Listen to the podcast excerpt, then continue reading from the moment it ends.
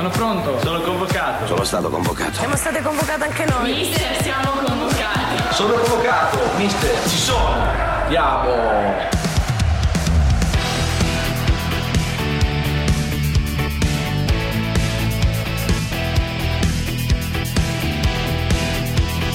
Tutti convocati di Carlo Genta e Pierluigi Pardo. Niki Lauda vi prega di leggere in italiano questa brevissima dichiarazione. Vi ringrazio tanto del grande interessamento dimostratomi. Oggi ho fatto 30 giri e con soddisfazione mi sono reso conto delle mie prossime future possibilità. Domani andrò a Salisburgo per un controllo medico generale. Poi sarò a Monza, dopo la visita medica regolamentare farò le prove del Gran Premio per accertarmi definitivamente se sarò in grado di partecipare al Gran Premio d'Italia. Di nuovo grazie a tutti, pregandovi di portare il mio riconoscente saluto agli sportivi italiani.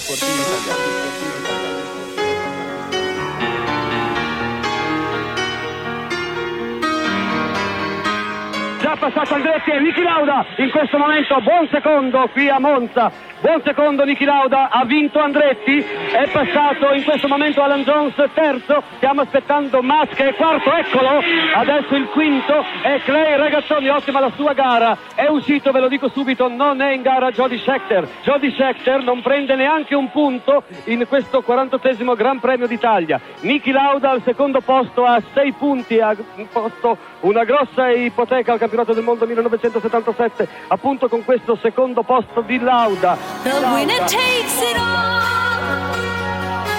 The loser standing small beside the victory.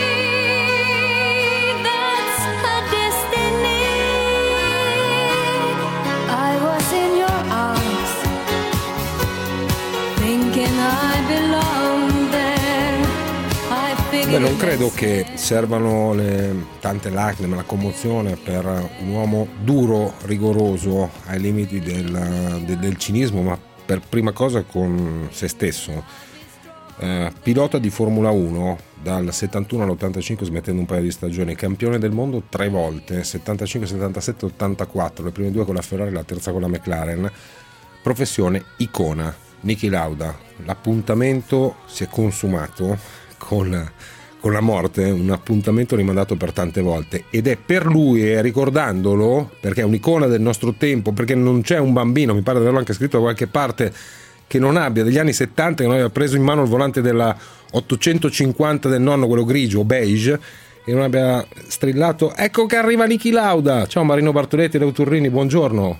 Oh, buongiorno, immagino che la trasmissione finisca qui Carlo, eh. che, che, vuoi aggiungere? Cioè, dopo che ci hai fatto sentire Franco Gozzi che legge quel comunicato, Everardo Dalla Noce mm, che sì. fa quella radiocronaca. All'interno di tutto il calcio minuto per minuto. All, eh? Questa è roba tua però, eh? per, per la cronaca e per i diritti d'autore. Ciao Leo.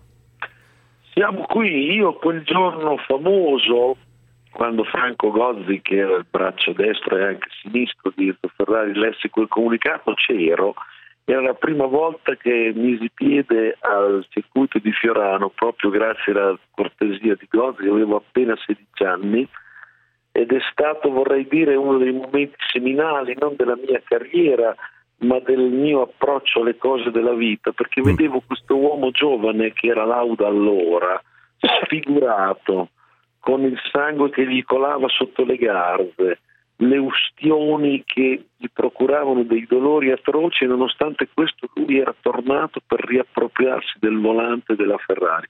Quella è stata, penso, la resurrezione più grande della storia dello sport moderno. Poi sapete che Niki alla fine si spaventò del diluvio in Giappone, non riuscì a vincere quel campionato del mondo che andò al suo amico nemico James Hunt ma non c'è dubbio che quando gli americani con Ron Howard hanno fatto un film su quella storia hanno semplicemente preso atto mm. che una vita come quella di Lauda sembrava uscita da una sceneggiatura geniale e invece è stata tutta vera sì, sì. e questo la gente comune, come ricordava poco fa anche Marino, lo ha percepito, lo ha capito. La popolarità di Lauda è sempre stata immensa proprio perché aveva valicato i confini stessi dell'automobile, della Formula 1. Io l'ho sempre immaginato come un eroe moderno, con le sue fragilità, perché lui stesso ammise di aver avuto paura, rinunciò a un campionato del mondo, ma anche con la sua onestà intellettuale. Quella volta lì, al Fuji 76, quando lui si ferma nel diluvio, Mauro Forghieri, che era il suo direttore tecnico alla Ferrari e che ha fatto della Ferrari il mito che oggi è come brand, eccetera, gli dice: Niki, vado io dai giornalisti di tutto il mondo e dico che si è rotta la macchina perché te lo dobbiamo dopo tutto quello che hai fatto per noi e per il modo stoico con il quale sei riproposto al volante. Ma Lauda gli dice: No, no, Mauro, tu vai e dici che io ho avuto paura perché io voglio assumermi la responsabilità della mia fragilità. Ecco, questo è stato Lauda, un personaggio eccezionale. Ecco, Marino, eh, ti leggo un commento di, che, che, mi arriva, mh, mm, social siti, eccetera, della signora Margherita. Avevo 7-8 anni, sono del 71. E, e andavo alla scuola elementare fierissima col mio giubbotto con il nome di Nicky sulla schiena. Simpatico non era, ma ho sempre apprezzato il suo non far finta di esserlo di sicuro un fenomeno imprescindibile per chi come me ama la Formula 1 e non solo. È uno che ha segnato le nostre vite, ma al di là della, uh, de- della retorica, delle corse, dello sport, eh, sono, ognuno si porta un ricordo di, di, quell'uomo lì, così come ognuno si porta un ricordo di grandi cantanti, così come ognuno si ricor- porta un ricordo di grandi amori. È così o no? Sì, è abbastanza così, anche se mi rendo conto, e Leo concorderà, che se Niki ascoltasse questa nostra affettuosissima rievocazione ci direbbe non rompere coglioni sì.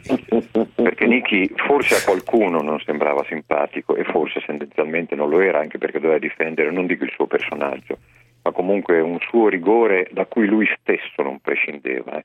The winner takes it all vuol dire certamente che il vincitore prende tutto, esige tutto, ma anche lui esigeva tutto da sé se la buttiamo sull'anagrafe, io e Nick avevamo tre settimane di differenza, perché lui era nato il 22 febbraio e sono nato a fine gennaio. Lo conobbi nel 1974 a Salisburgo quando stava per entrare alla Ferrari e lo conobbi nell'Half Moon, che era il suo locale che gestiva assieme a un collega e di cui con l'ingaggio della Ferrari poté pagare i debiti perché non funzionava tantissimo. Da allora nacque un rapporto anche umano, posso dire, che sicuramente ho condiviso anche con Leo, perché se ci mettiamo qui a snocciolare le volte che l'abbiamo incontrato e con cui abbiamo scherzato, credo che veramente la trasmissione potrebbe durare due ore, due ore potrebbe anche essere bella, per la verità. Ma quello che più mi lega a Niki, al di là dell'anagrafe, al di là del fatto che l'abbia conosciuto così presto, al di là che ho, ho davanti agli occhi in questo momento una fotografia mia senza baffi che lo sta intervistando, subito dopo la conquista del primo titolo mondiale a Monza nel 75 quando uh, accade quell'episodio che ha rievocato Leo, cioè quando Niki si presentò in pista a Fiorano 37 giorni dopo l'incidente e 5 giorni prima del Gran Premio d'Italia in cui sarebbe tornato in gara con un sottocasco diverso dagli altri, eh, perché questa volta aveva anche la copertura del naso che in quell'occasione non ebbe, un sottocasco che poi quando si tolse il casco era tutto insanguinato. Quel giorno di lauda vidi la grande magrezza che mi colpì, ma anche un bagliore negli occhi che era rimasto assolutamente immutato. Io avevo passato momenti complicati vicino a lui alla Krankenhaus, la clinica universitaria di Mannheim, perché il primo agosto io non ero al Nürburgring quel giorno perché ero al seguito del Milan in ritiro ad Arona, il Milan di Capello, il Milan di Rivera, il Milan di Marchioro, allenatore, quando il mio caporedattore che era Gianni Brera disse vai subito a Mannheim, vai subito a Francoforte, poi al Nürburgring e poi a Mannheim perché è successo qualcosa di veramente complicato e resta lì fino a che? Io dissi fino a che cosa? Tu resta lì fino a che? E restai lì fino a che, fino a che Lauda venne dichiarato fuori pericolo. Io ero fuori da quella, da quella porta assieme a Marlene, dignitosissima nel suo dolore, nelle sue preoccupazioni, e io vidi, come ho visto nel film Rush, passare davanti a me un prete che gli andava a dare l'estremunzione e che uscendo da quella stanza disse questo non vuole morire. Quella volta Lauda non si arrese, si è arreso soltanto due volte nella sua vita, al Fuji nel 76 e devo immaginare stanotte. Mamma mia ragazzi, mamma mia, cosa posso aggiungere? Parliamo di, di Sarri, parliamo di ciclismo, parliamo di Dovizioso perché a questo punto di altre parole non me ne vengono, ma cosa ha cambiato, vi chiedo ancora questo su Lauda, eh, come pilota nel, nel, mondo della Formula 1, lasciando stare poi ovviamente il fatto che Uh, mille cose possiamo dire sul fatto che chi corre in macchina flirta con la morte d'abitudine, la, la, vive in un'altra maniera, vive anche il pericolo e gli incidenti in un altro modo che noi mm, non, non possiamo nemmeno lontanamente capire. Ecco, che cosa ha cambiato come pilota nella storia della Formula 1, Leo? Io penso che lo si debba considerare un rivoluzionario. Perché? E non sto esagerando, vedi, quando Lauda appare nei cieli dell'automobilismo, la figura classica del pilota era quella del gentleman driver, un po' vitellone, sciupa femmine, con abitudini di vita, vorrei dire, per alleggerire l'atmosfera simili a quelle del conduttore Carlo Genta, hai capito? Invece Lauda porta in quel mondo una dimensione completamente nuova. Ad esempio mette in primo piano l'importanza della preparazione fisica è un maniaco dell'alimentazione corretta. Qualcuno forse se lo ricorderà che Lauda si stava solo di pappette, no? aveva un modo di mangiare tutto speciale perché pensava che anche quel dettaglio lo avrebbe reso più efficace, più competitivo, più veloce alla fine della fiera. E questo, questo è stato un esempio che ha indotto tutti i suoi successori a imitarlo, a seguirlo. Non avremmo avuto Senna se non ci fosse stato Lauda, non avremmo avuto Schumi se non ci fosse stato Lauda. Questo in termini di immagine professionale, di contributo, vorrei dire, al mutamento di una categoria Miki ha saputo dare ed è per questo che Lauda magari nella sua schiettezza, nella sua ruvidezza verbale che Marino ha ricordato benissimo prima, no, non era amato da tutti i suoi colleghi, no? Perché lo trovavano anche un po' come dire arrogantello, comunque mm. il perfettino, il primo della classe, però tutti lo stimavano in maniera incredibile. E ti voglio aggiungere una cosa, quando Lauda lascia la Ferrari perché litiga col vecchio così, il vecchio lo sostituisce con Gilles Villeneuve, che sì. era antropologicamente l'opposto di Lauda, no? Lauda lo chiamavano computer, Cili invece era uno che scordolava sempre, anche quando non era necessario, che doveva portare la macchina sempre sì, oltre sì, i limiti, eccetera, eccetera, eccetera.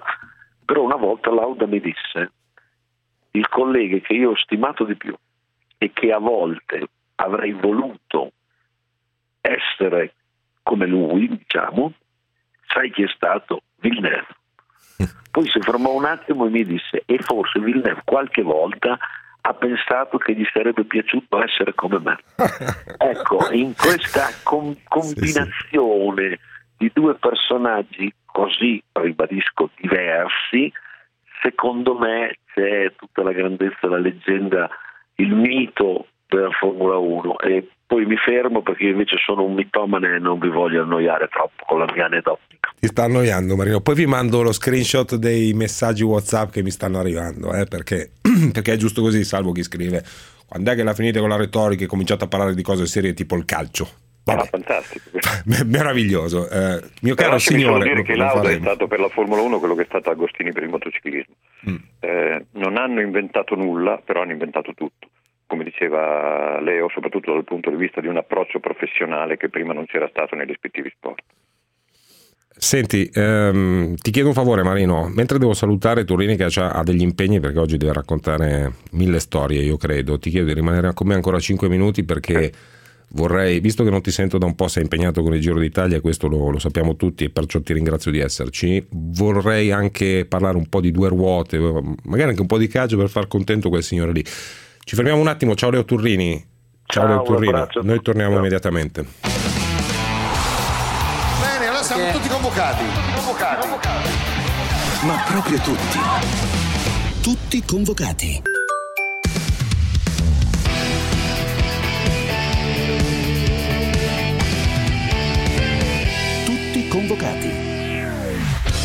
Allora, non c'è niente di segreto, io e Marino Bartoletti ci sentiamo abitualmente via WhatsApp, però non lo sentivo a voce da un po' e voglio chiedergli con tutto l'affetto possibile come sta andando al Giro d'Italia.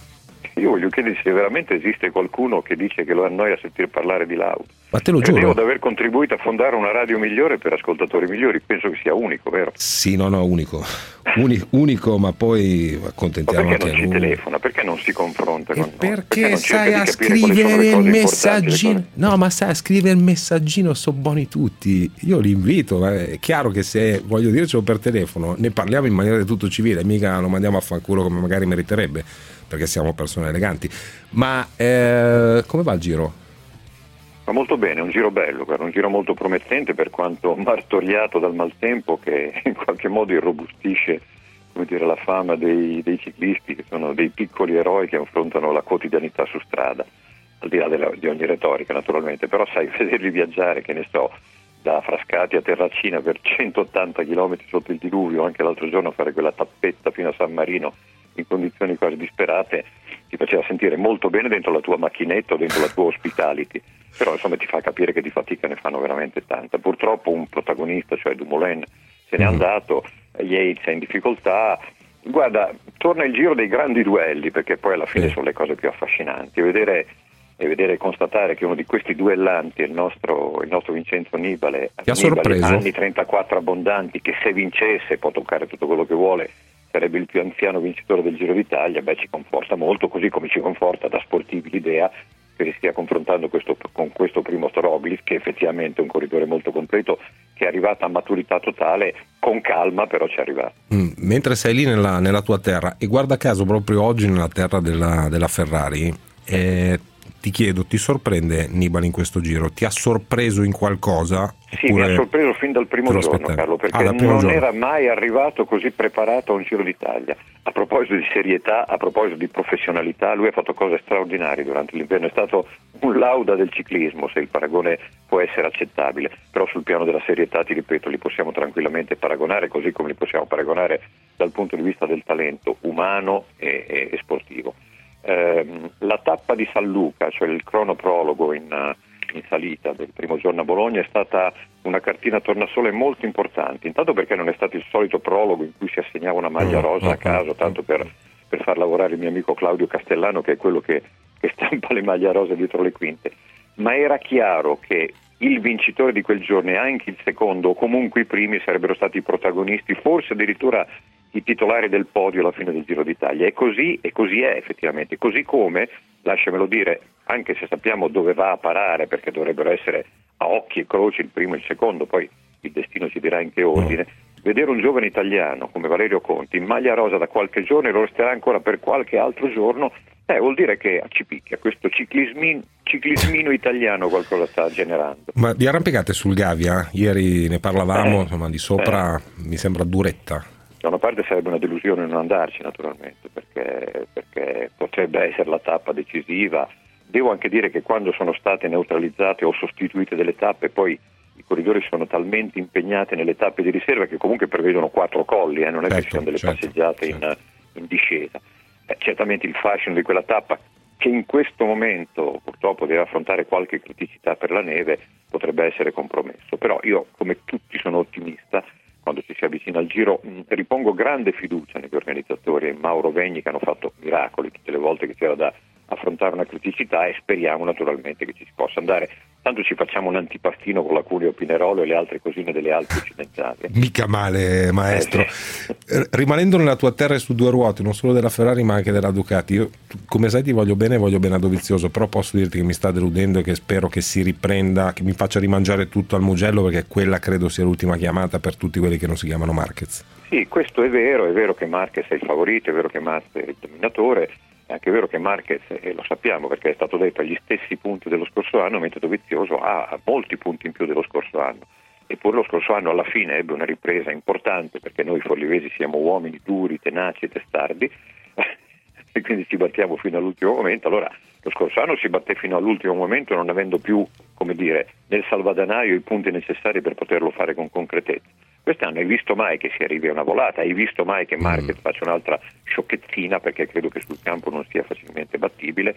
Beh, allora insomma l'importante è che Dovizioso ci sia, anzi Dovizioso c'è. Sì, io penso che lì si debba fare come nel ciclismo, no? Cioè tutti i migliori a turno si mettono lì ad attaccarlo perché abbiamo visto Miller domenica, poi parlavo con, Guidotti ieri, diciamo ma perché l'hai sgridato? No, non l'ho sgridato, però dopo quattro giri non lo attacchi. Beh, sta, comincia a stargli davanti, anche se triti le gomme, fa niente, attaccatelo tutti perché se no non se ne esce. Marino, per salutarti ti... Vabbè, ti tendo un trappolone e ti eh, faccio uno, un'estorsione di un segreto tuo.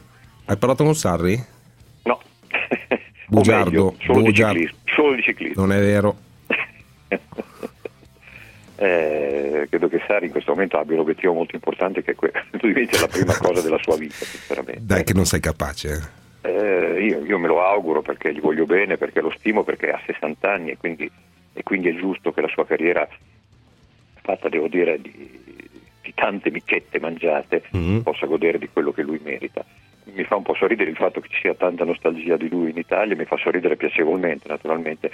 Sarei molto sorpreso di vederlo alla Juventus se Anch'io. vuoi completare il trappolone, perché effettivamente la Juventus è sempre stata abbastanza restia a fare grandi esperimenti. L'unico che ha fatto nel passato, fatte le proporzioni, fu con Maifredi per cercare di milanicizzare la squadra che in quel momento era in difficoltà. Oggi sono filosofie imprenditoriali, sportive e tecniche per cui secondo me sarebbe abbastanza difficile se Sari andasse lì. Mi divertirebbe molto se andasse Mourinho, questo devo dire. Ah sì, quello da morire, immaginati, immaginati il prossimo Juventus Milan, Milan eh, Inter Juventus, Eh. Juven- eh, già, beh, tanta roba. Avremo ancora di che parlare. Ah, penso anch'io, facendo contenti anche quelli che vogliono sentir parlare solo di calcio, ma poi ti mando i messaggi, eh, perché, perché è giusto così. Grazie Spero Marino. che ne sia arrivato anche qualcuno che ricorda con affetto Qualcuno? Lauda. Qual- qual- qualcuno? Poi te li mando. Grazie. Buon viaggio, Ciao, buon viaggio, a presto. Ciao, Ciao, Marino. Bartoletti. Ah, a proposito, vi ricordo, perché sennò poi mi sgridano anche, che eh, dopo di noi eh, ci sarà il Falco e il Gabbiano, oggi dedicato, con Enrico Ruggeri naturalmente, oggi dedicato a Niki Lauda. Dopo la borsa avremo un'altra grande coppia insieme a Pierluigi Pardo, eh, cioè Ordine Biasin, per capire chi andrà a allenare la Juventus, per capire chi andrà a allenare l'Inter e magari il Milan e tutte queste cose qui, ma prima c'è Davide da Ferrara. Non c'è Davide da Ferrara. E vabbè, allora magari lo troviamo dopo, 800 24 0024 è il numero verde per dire quello che volete. Potete farlo anche con i WhatsApp vocali 349 238 6666. Borsa.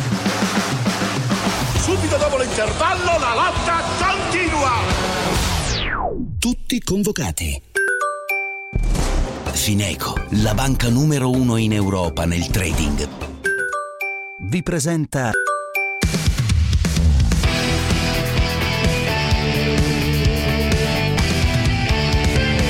Tutti convocati.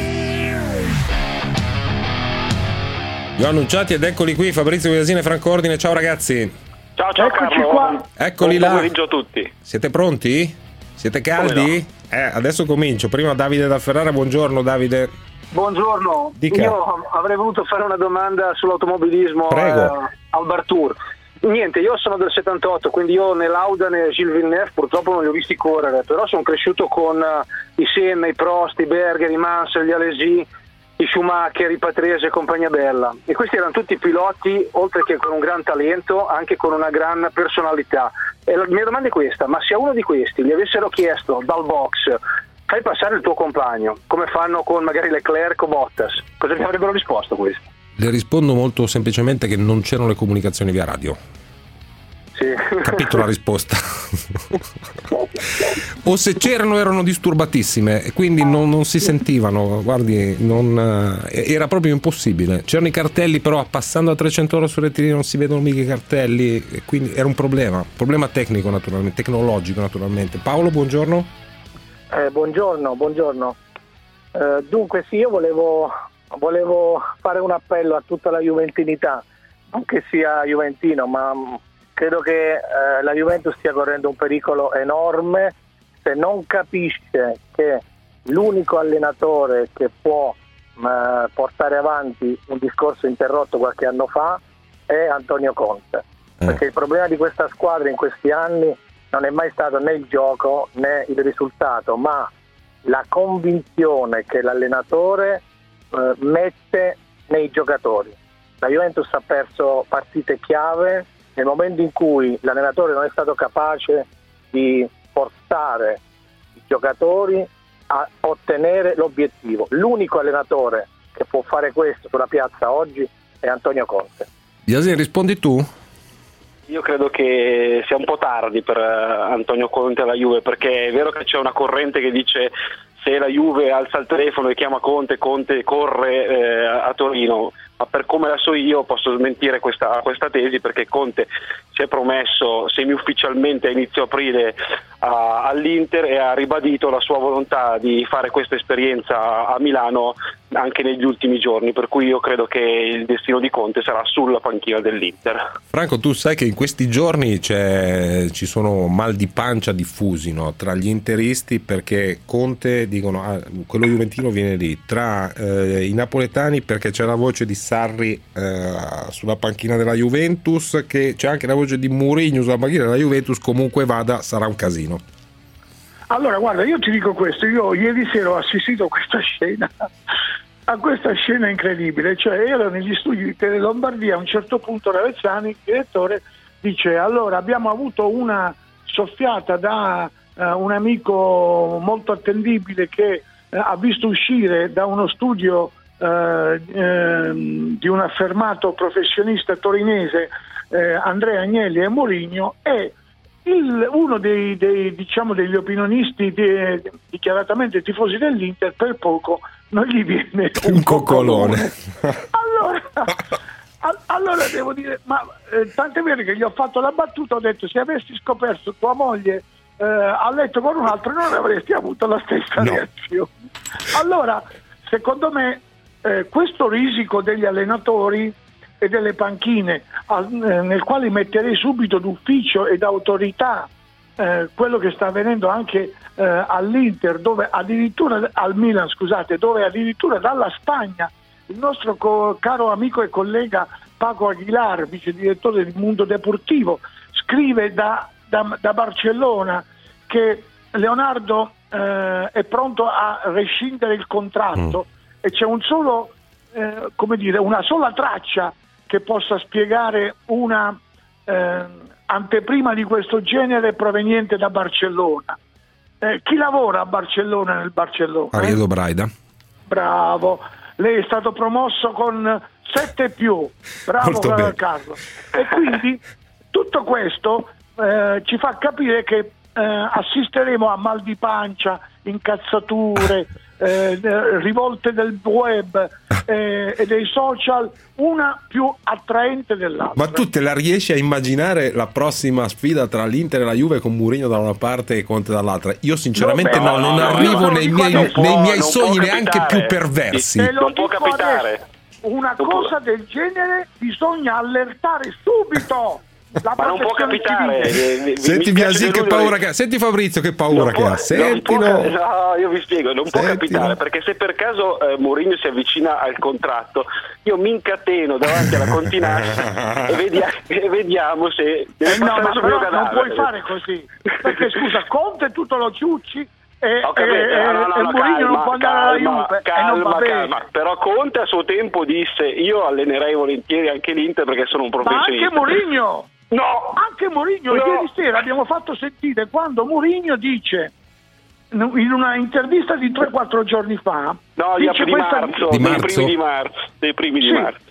Eh, allora, di qualche giorno fa, qualche settimana fa, qualche mese fa, come lo vuoi Sì, chiamare? ho Dice capito, testualmente, ma- sì. mi ha chiamato un mio ex eh, giocatore e mi ha detto, scusi, scusa Mo- Mourinho, perché non viene ad allenare qui? È una squadra di grande livello europeo. E io gli ho detto, ma sai, io sono eh, guardato con ostilità dai suoi tifosi. E lui mi ha risposto, alla prima o alla terza partita che vinci, tutti Sì, dimenticano. lui, Se- Ronaldo.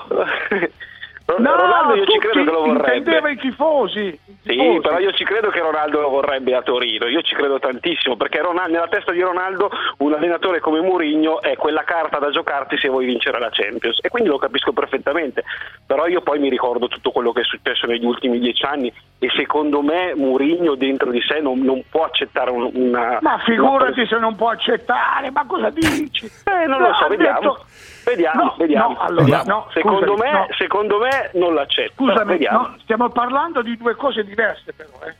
Qui stiamo parlando dal punto di vista squisitamente teorico di una possibile accettazione. Poi, se vogliamo parlare dal punto di vista pratico, e cioè che la Juventus si rivolge a Mourinho, porta Mourinho, eh, gli fa un contratto addirittura, come ha scritto ieri qualcuno, 10 milioni di euro a stagione per tre anni, io prima lo voglio vedere e poi dopo che l'ho visto arrivare a Torino e presentato eh, ufficialmente da Andrea Agnelli, allora ci credo. C'è un altro personaggio in cerca di autore in questa vicenda che si chiama Jorge Mendes, che è uno che conticchia qualcosa, che è l'agente di eh, sì, sì. E di Suo Maestà che lavora, banco, che lavora sotto banco per diciamo, sistemare determinate cose. E fa il suo mestiere. E, e fa Nonché molto bene il di suo mestiere. Cancelo, tra Esatto, fa, fa molto bene il suo mestiere e, e a quanto risulta sta diciamo, cercando di mettere becco un, un po' di qua, un po' di là. Senti Fabrizio, ma Solo in, che in questa... mi risulta molto difficile, Carlo, Dimmi. che la Juventus si faccia, tra virgolette, suggerire il, eh, la- il nome dell'allenatore da anche se uno con le dimensioni, la bravura, ehm, lo spessore professionale di Jorge Mendes. Però il parere di Ronaldo lo ascolterà, io credo. Io credo, anch'io credo, anch'io credo Mm. eh, e questo mi porta grosso modo ad escludere alcuni dei nomi che, sono, che, che stanno circolando. Ma tra l'altro devo rendere eh, merito a Franco Ordine di una cosa. Eh sì. L'altro giorno ha tirato fuori il nome di Mihailovic e siamo tutti basiti. E tanto che Giorgio Primo in Luca, Italia, Franco Ordine, diciamo. Giorgio Luca prima, eh, po- poi dopo il programma l'ha, l'ha sentito e ha detto ma hai detto Mihailovic, è giusto no? Perché lo rilanciamo sui, sui social, eccetera. Ma se si- hai detto Mihailovic, oh sentite Mihailovic ieri sera, eh, dopo essersi salvato con Bologna, alla domanda ma c'è qualcosa di vero tra te e la Juve? Cinque anni fa, sì. e poi basta. Sì, poi basta. Ma è cambiato il Mihailovic di adesso rispetto a come era cinque anni fa? Come allenatore, come idea di calcio? Ma io penso di sì, mm, perché il nostro lavoro è quello che ci dobbiamo aggiornare sempre, dobbiamo sempre studiare, dobbiamo sempre guardare le cose nuove, tutto, anche se nel calcio nessuno si inventa nulla, però sicuramente eh, ci si migliora, io cerco sempre di migliorarmi. Di Cioè è più pronto, è più pronto lo era anche allora. Io sono nato pronto, perciò non ho problemi. Grande Sini. Rendiamo merito a Ciccio Ordine eh, da questo punto di vista. Devo dire, Poi- devo dire che è stato veramente coraggioso Franco perché quando lo ha detto lui sembrava una follia, in realtà poi l'ha ripreso tutti. Eh. Sì, no, ma io però non mi accontento di questo, cioè io sono fatto alla vecchia maniera, lo dico oggi, in tempi non sospetti. Se Mihailovic non va sulla panchina della Juventus, io faccio una figuraccia. Non mi accontento del fatto che No, abbiano che tutti figuraccia? ripreso. No, faccio una figuraccia, perché la mia fonte mi aveva spinto a eh, come dire, portarmi molto più in là della semplice voce di mercato. Avrei potuto dire, ma mi giunge voce, no. Invece la mia fonte mi aveva detto, vai tranquillo che hanno scelto quello. E io gli ho dato fiducia e mi sono lanciato in mezzo al mare. Poi ho visto che molti hanno cominciato a bracciate lunghe, eh, ben distese, a raggiungermi e a farmi compagnia. Però Ciao, ciao Pierluigi Pardo, lo vedo nel monitor negli studi di Roma. È chiaro, ti hanno anche ripreso con queste braccette, ti hanno anche superato, Franco. Eh? Sei rimasto ai blocchi di partenza, sei in mezzo all'oceano. Senti, a occhi e croce ci divertiamo perché c'è Sì, Biasin pronto a incatenarsi davanti ai cancelli di Ah, io Vinovo lo se va dico, Mourinho. io lo dico, io Senti, sai che ci sono quelli che dicono non è vero, chi se ne frega, tanto non imp- a me mi, mi importa come, io lo voglio vedere. Tra l'altro ho, visto, ho visto che Biasin sta studiando la città di Empoli, oggi ho letto un tweet sulla, Sì, sì, sì, eh, sulla storia. Sì, sì, dei confini, I diciamo, confini, le- le 48.000 produzioni, abitanti, la eh. barbabietola da zucchero, queste cose qua. Ma scusa, Pier, ma è il, soli- è il solito maggio interista, è il solito maggio dell'Inter, no? Che Sì, può, può sì. andare bene, come è andato in un caso, può andare male, come è andato in altri casi. L'anno scorso è andato bene, ridi? per esempio. Che te ridi, Franco? No, guarda, prima ero con una radio di Napoli e, e dicevo che la, la sfiga eh, quest'anno a Napoli è stato il fatto che non c'è stato proprio non c'è stata passion perché era tutto talmente tranquillo e sereno. Però adesso arrivati a 90 minuti dalla fine del campionato, io penso che che Auriemma non farebbe a cambio con Biasin o con i milanisti perché non eh, insomma e quindi sai la, la rivalutazione secondo me della stagione del Napoli va fatta e onestamente lo dico eh, l'Inter con un punto in più del Milan a questo punto del campionato secondo me è un po' deludente. Poi io penso che ce la farà. Beh, Pierre, con un, minimo, con un minimo di logica e gestione normale delle cose, l'Inter era in vacanza da almeno un paio di settimane, secondo me. Forse Si di è più, deciso for- forse eh. di più, eh. Forse di Però più. sai, tutti Allora- hanno. Cioè, la verità è che eh, vai a parlare con quelli della Roma e ti dicono il gol del Genoa al novantesimo, vai a parlare con quelli del Milan e, e trovano eh, anche loro i passaggi a vuoto, Milan Udinese, le par- cioè, i punti l'hanno- è stato veramente un grande ciapanò. eh, quindi anche la stessa Atalanta ha avuto delle- dei, dei cali, degli sbalzi d'umore, soprattutto nella prima parte della stagione di un certo tipo. Quindi Senti, Piera, hai citato Napoli, allora vi propongo questo: traffico e rientriamo con l'angoscia di Boris Sollazzo all'idea, soltanto all'idea che Sarri possa andare alla Juventus. Puntata davvero eccitante. Piena di sorprese, piena di colpi di scena e non è tutto. C'è ancora un'ultima grande sorpresa. Tutti convocati.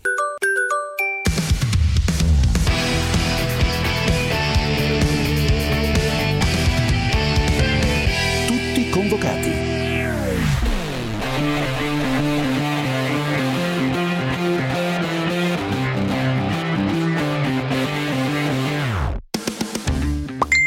Maurizio mio, è ora che tu parli, perché noi lo sappiamo, noi che conosciamo la gioia e la rivoluzione sarrista, che tu non potresti mai andare sulla panchina eh, che verrebbe acclamata da tifosi a cui tu hai mostrato il dito medio.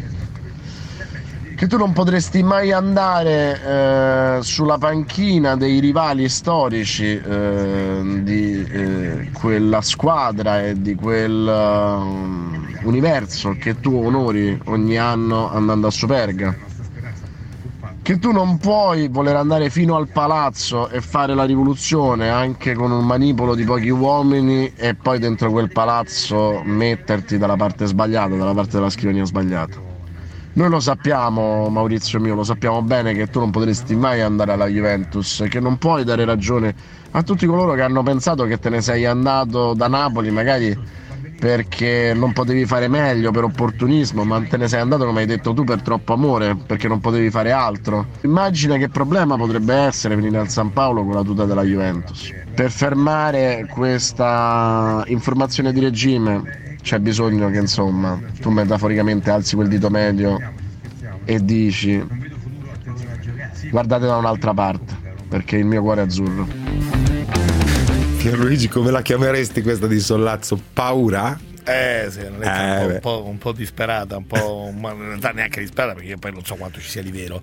Ehm, però certo, certo, ci sono, la vicenda è interessante, no? perché abbiamo detto mille volte, il calcio è sempre un, un misto di, di business da una parte, quindi di azienda e di religione dall'altra, quindi sono due mondi che, che non si parlano, il, il razionale e l'irrazionale. Sarri e lo stesso Mourinho sono due allenatori che hanno fatto delle scelte molto forti, molto precise, cioè sono, hanno abbracciato una causa, hanno abbracciato un popolo e questo popolo vive di rivalità forti, profonde, feroci ovviamente in senso sportivo con, eh, con- con la Juventus. Quindi eh, qua la, la storia è divertente. La storia è divertente molto divertente. Guardarlo da fuori è molto divertente. Poi si stanno, si stanno friggendo il fegato in carpione. eh. Sta mettendo il fegato in carpione anche Biasin. Perché io non so se. Cioè, no, c'è anche No, una questione di accettazione. bisogna- Ma Conte all'Inter. Ti piace l'idea? Conte, anche Conte ha abbracciato un'altra bandiera e l'ha abbracciata da giocatore, da allenatore, da, tipo- da quello che diverso, vuoi. un Sì, po' però da questo diverso. punto di ma- vista lui è sempre stato abbastanza chiaro, ripeto, secondo me, cioè più lineare, cioè io sono un professionista e vado dove ho un progetto.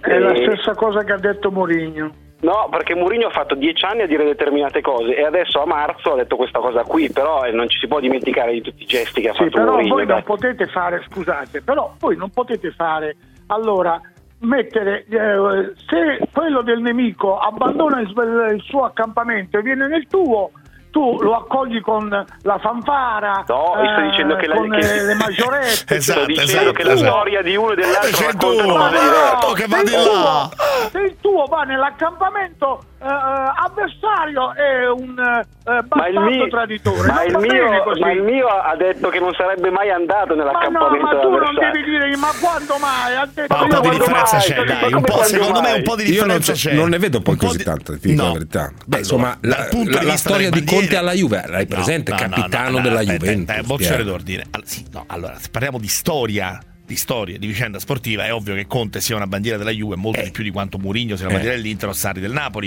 anche da un punto di vista di tempo trascorso. Però c'è un altro tema qui, che invece è un tema dialettico, è un tema di contrapposizione quasi politico-ideologica. Eh, qui Di Sarri gestualità, di fatti, Sarri e di Mourinho cose. sono due allenatori onestamente che nel loro periodo eh, al Napoli e mh, all'Inter e poi anche al Manchester United hanno fatto delle cose, hanno detto delle cose, hanno avuto dei comportamenti, ma detto questo poi Scusami Pierluigi, parliamo ma- di dettagli, eh, Ma parliamo di doveva non dettagli. si può Scusami, Pierluigi, non ci ma va. tu, di- Ma tu Ma non lo so, dimentichi boh. che da questo punto di vista, da questo punto di vista, ed è un argomento ed è eh, un episodio che conosci molto bene da vicino. Quando il signor Fabio Caperlo panda- parlava dei gesuiti, della Juventus come Va dei bene, gesuiti, va poi bene. Nel giro di qualche settimana Lo dite permesso- voi, lo dite voi, lo dite, lo dite voi, lo dite te.